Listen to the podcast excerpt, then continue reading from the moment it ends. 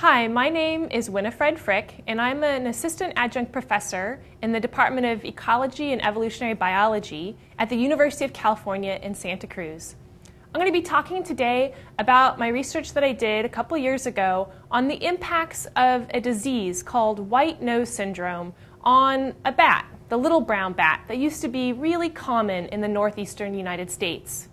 White nose syndrome is a new disease that was only discovered a couple of years ago, and it's caused by a fungus that grows on bats while they're hibernating. It was first discovered actually in 2007 when researchers from the New York Department of Environmental Conservation went in to do their annual surveys um, of, of hibernating bats. So biologists go in, and the bats um, in the northeastern U.S uh, aggregate during the winter into what we call hibernacula. And these are caves and mines where bats spend the winter. And biologists from different states go in and count them every year to see how many are there and to monitor them. And part of the motivation for this is because we have a species called the Indiana bat that is federally endangered on the endangered species list. So people need to go in and count so we can monitor how those species are, are being, um, how they're faring. And in 2007, people noticed something they had never seen before, which is a bunch of bats dead on the cave floor and this funny white fungus growing on their faces. It was later that cavers actually came forward with a picture of bats with white fungus on their white fluffy stuff on their faces in 2006. So we can date the introduction um, of white nose syndrome to 2006, but we didn't know it was a problem until 2007. The main concern with white nose syndrome is that it's causing massive mortality of hibernating bats in their hibernacula um, during the winter time. So the bats go into these places and they spend all winter there um, in hibernation. They actually um, turn their metabolisms off and spend the whole winter um, what we call um, torpid. So they're they're mammals like you and me, but they actually um, will turn their turn their turn their bodies off um, to be able to survive the whole winter. And during that time, this is when the, this what we now know is a fungus um, grows on them. And from from what we can understand, we're still trying to figure out all the mechanisms of why this um, disease is killing all the bats.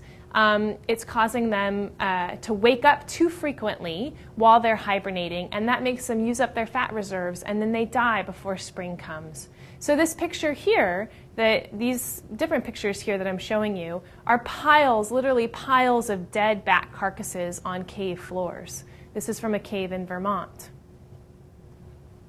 So the symptoms of white nose syndrome are that this characteristic um, fungal growth on the face of the bats. Um, this is how it got its name, white nose syndrome, but actually the fungus grows all over their wings and tail membranes.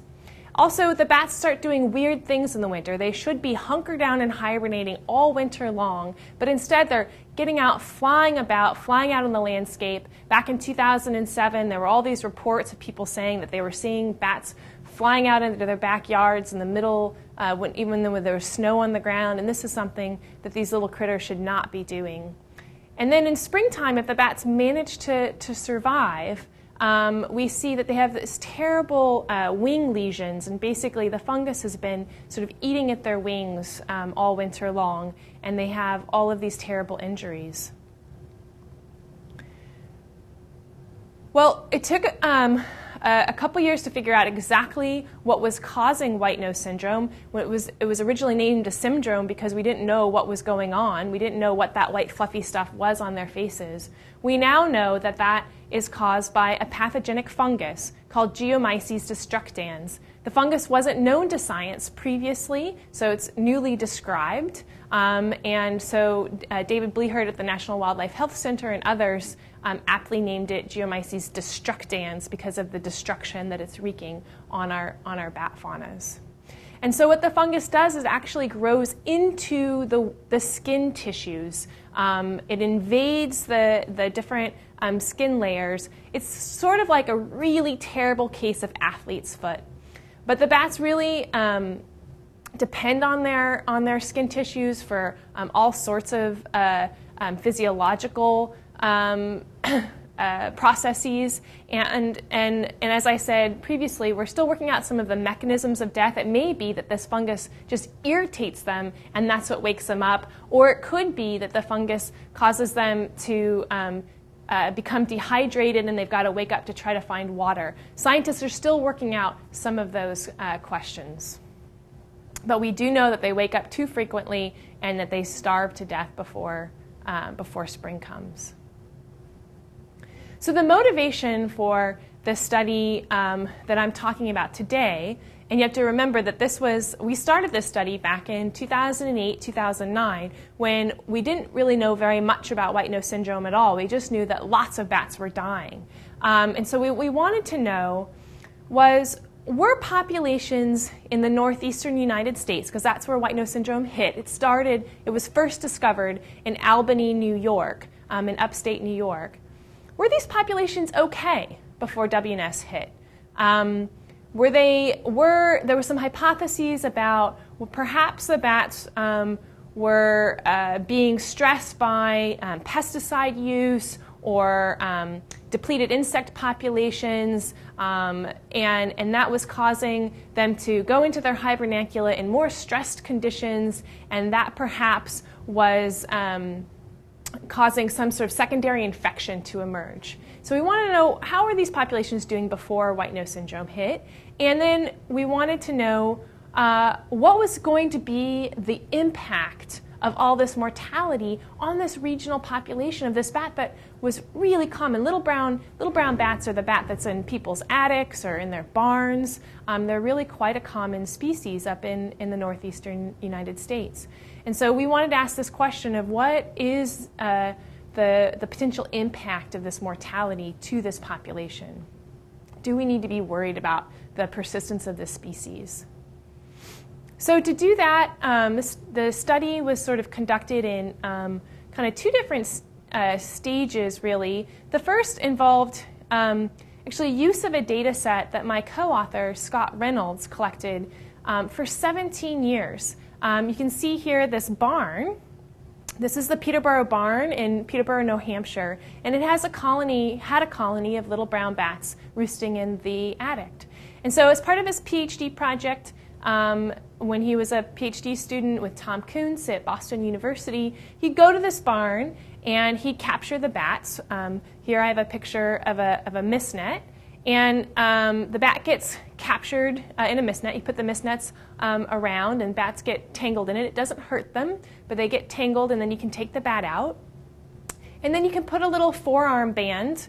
Uh, it's just a little, uh, little piece of metal that you can squeeze around the forearm. Um, you can see it here um, onto the bat, and it has a unique um, ID. And then you let the bat go, and it, it, lives out its life in the barn.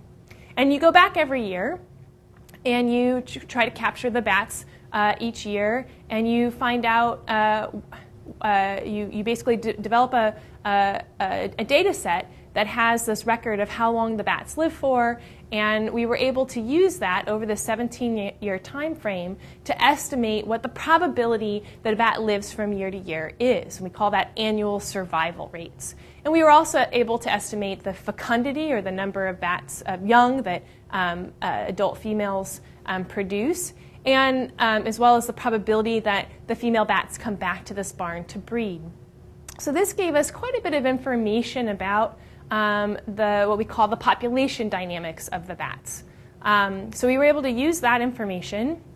In addition, as I mentioned, um, uh, state biologists go in and they count the bats in their winter hibernacula in these caves and mines where bats spend the winter. So we have a record of how many bats are at these sites from year to year. And we can also use that information to try to estimate what the population dynamics, how stable are the populations? Are there fewer bats every year at these um, caves and mines? Are there more bats every year at these caves and mines? Or are there roughly the same number um, from year to year? And so we kind of combine these two pieces of information because the demographic data, the data from that, that bat banding study, gives us a really in depth look, but we only had it from one barn. So we didn't know if that would be representative of the, um, population, the regional population as a whole. Whereas these data from the winter hibernacula, these count data, um, are uh, a little bit more of a, um, a rough estimate of how the population is doing. It's, it's not as precise information, as detailed information, yet we had it for 22 different hibernacula across um, the northeastern US. So we had kind of a broader regional picture. So, combining those two data sets, so looking at the demographic rates from the 17 year, what we call a mark recapture, because we mark the bats and then we recapture the bats um, from this maternity colony of little brown bats, um, we estimate annual survival for adults and juveniles, as well as the breeding probabilities. And then um, from the hibernacula counts, we were able to estimate um, population growth rates. So, um, over the past 30 years, because I've been doing these surveys for a long time. So, first, I'll just show you a little bit um, of the data. This is actually data that didn't appear in the science paper, but is in a previous paper, but we used it in the science paper.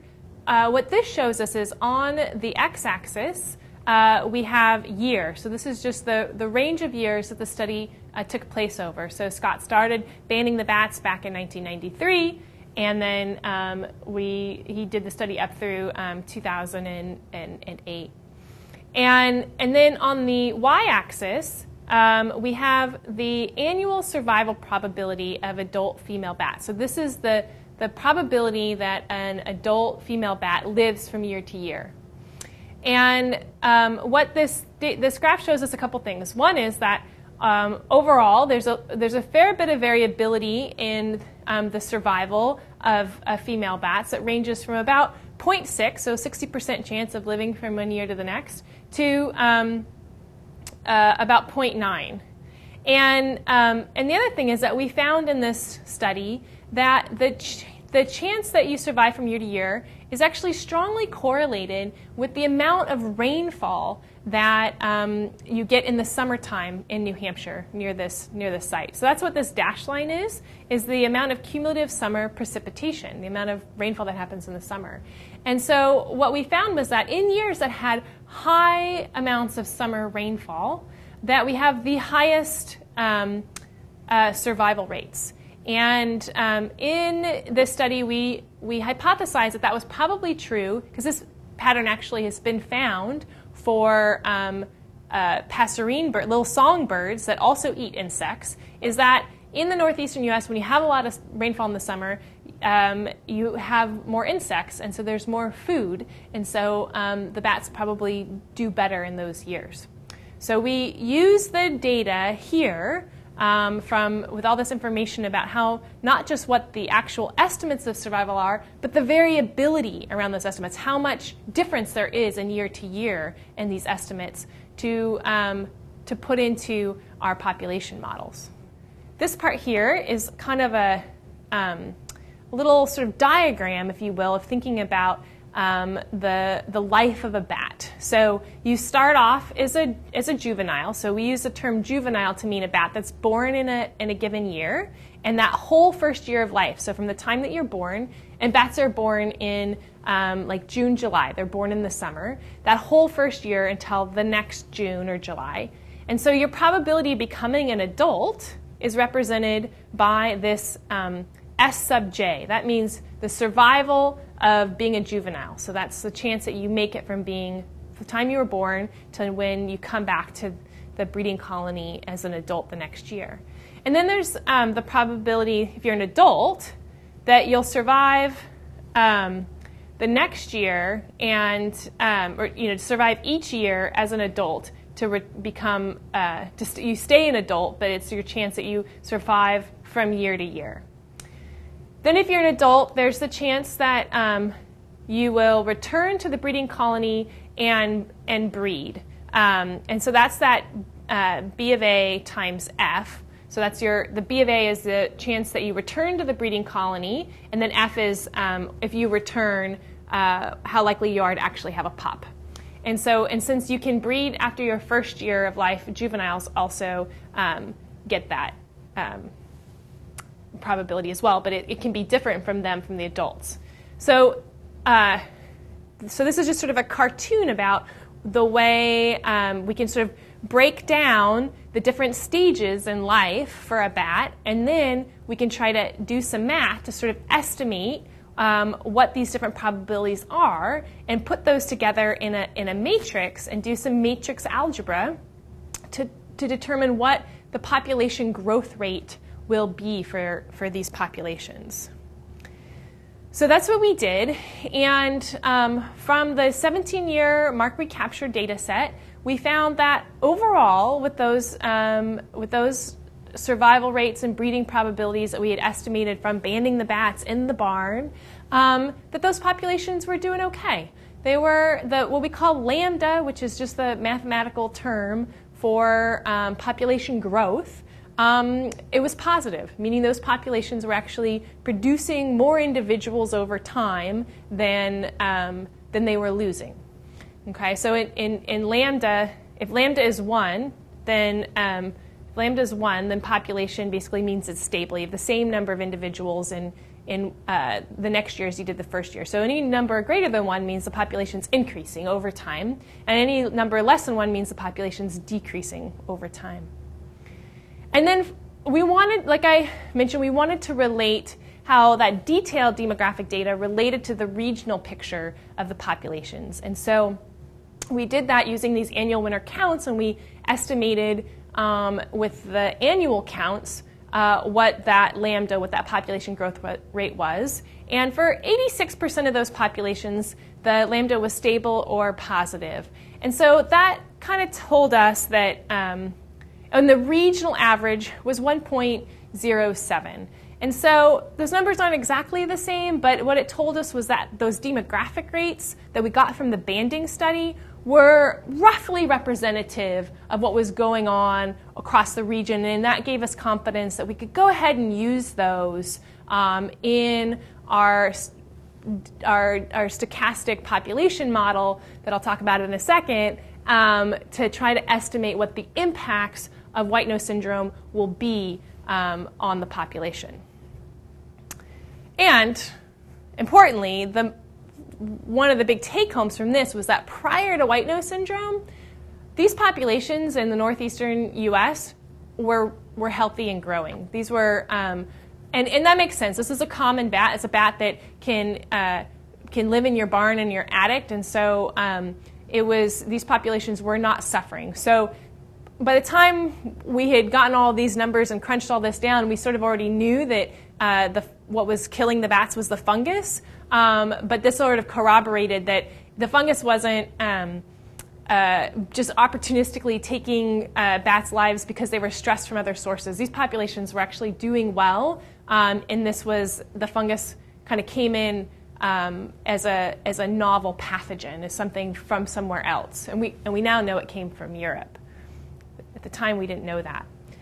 So, um, as in all science, um, you want to sort of stay within the scope of your data. And so, um, this is kind of to remind us that although at this point, so this map is outdated, this map was in the paper, but white nose has been continuing to spread and continuing to um, sort of march its devastation across um, the, uh, the US and in, further into Canada. But at the time that we were working on this, um, the data that we had was from where white nose syndrome originated, which was in um, uh, sort of centered in New York and sort of in the northeastern U.S. So um, the, when, we t- when I get to talking about the impacts of regional extinction, it's important to remember that is regional and it's based off of the data that we had, which comes from a particular area. Because little brown bats, as this um, map down here shows, um, actually range all the way to the western US and into Alaska. So here we have graphs that show us actually what we call the raw data, which is actually the just the count, the number of bats that are counted at a hibernacula um, in the winter. That's on our um, on our y-axis. Uh, and again, year is on our x-axis. So this is just sort of through time. And so our timeline actually um, spans from the um, early to mid 1980s all the way up until to 2010. It's broken into three different panels here because um, hibernacula come in all different sizes, and so uh, it's hard to actually see uh, what's happening at the small at the small hibernacula if you plot them on the same graph as the large hibernacula. So this uh, large panel, this panel here that says large, are hibernacula that range from 30,000 bats um, down to 5,000 bats. And here we have um, the medium, so this is hibernacula that range from 4,000 bats down to 1,000 bats. And here we have small hibernacula that range from 1,200 bats down to just a couple hundred bats. And these are just the number of bats counted each year. And so, a couple things that you can kind of tell from these graphs is that um, prior to white nose syndrome, white nose syndrome is, is um, when it enters the system is uh, noted in these, in these gray bars. Um, the, bat, the overall, these populations were, were increasing, which um, researchers can visually see, and, when I showed you the math that sort of shows that that in, in, indeed is the case. Occasionally, you have a big catastrophic um, decline, um, like here, uh, where you'll see a big a year with a big um, decline in bats, and those were usually uh, those were always well documented in in the field notes of the biologists who would go out and they'd say things like there was a big flood or or or you know part of the cave uh, caved in. And so um, you occasionally do get catastrophic events, but the overall picture is one of populations that were actually doing quite well. Um, but then in the gray bars, what you see, and it's, you can use this um, middle panel as, as, an example, that the populations just crash down um, when once white nose syndrome hits. So at the time that we were doing this, there were only three years post uh, white nose syndrome infection, and we did have just a smidgen of data that um, indicated that perhaps the impacts of this might lessen over time. And there's quite a bit of work done in disease um, ecology theory that talks about differences between um, the way that um, pathogens are, disease, um, are transmitted to individuals and how that impacts the long term um, dynamics of, um, uh, of a disease. And we didn't have the information we needed to do uh, sort of a proper um, disease model to understand that. So we used the available data that we had. And what we had was that in the, the declines, in the first year post infection were very high, um, averaging uh, around 80%.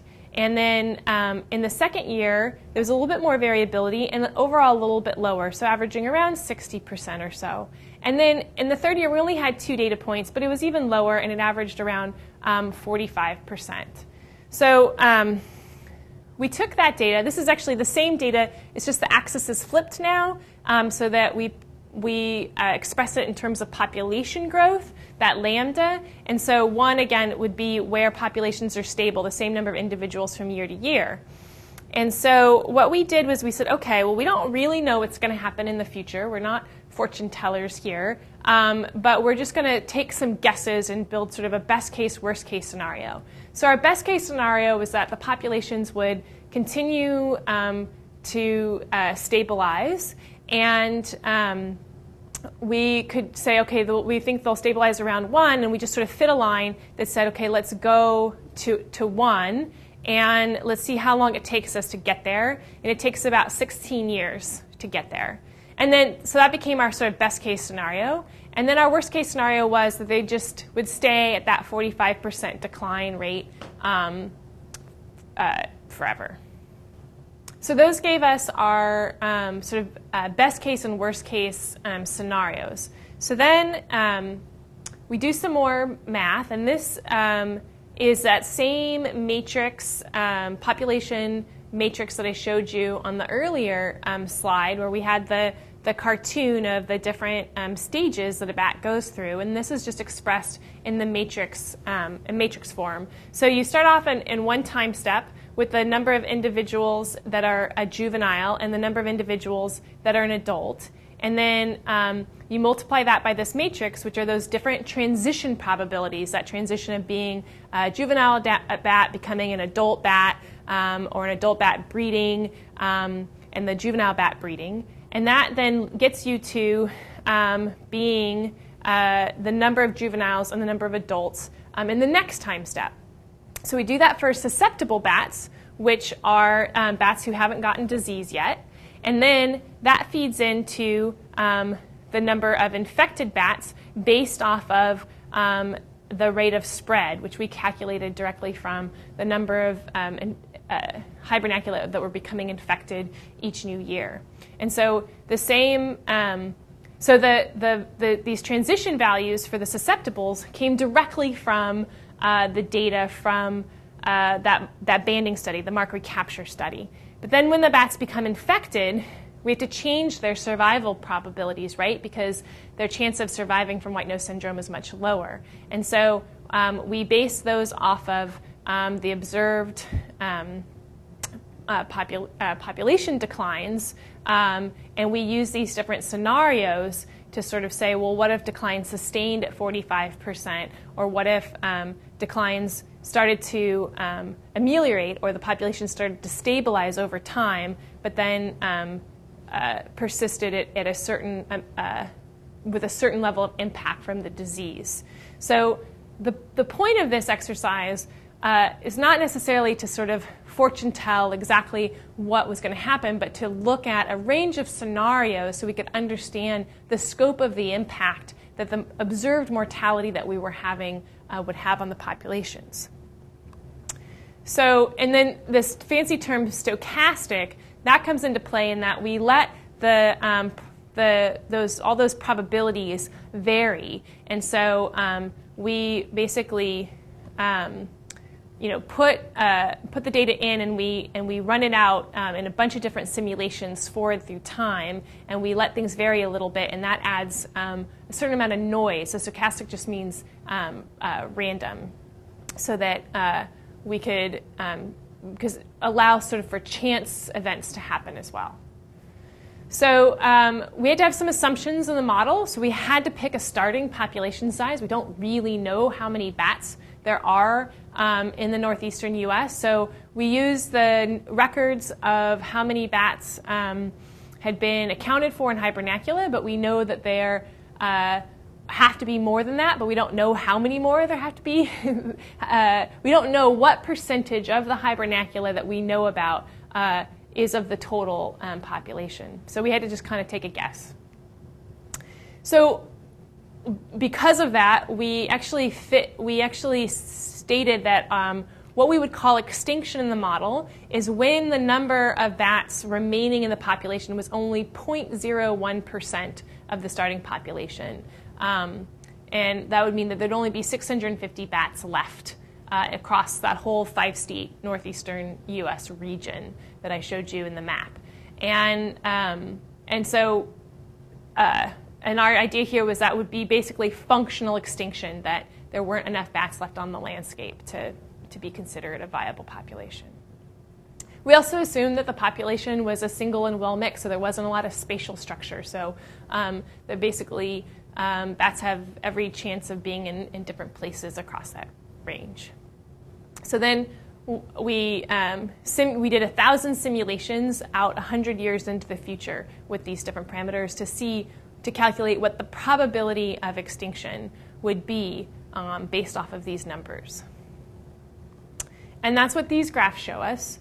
So um, the first uh, scenario is this what if declines continue at this 45% um, rate?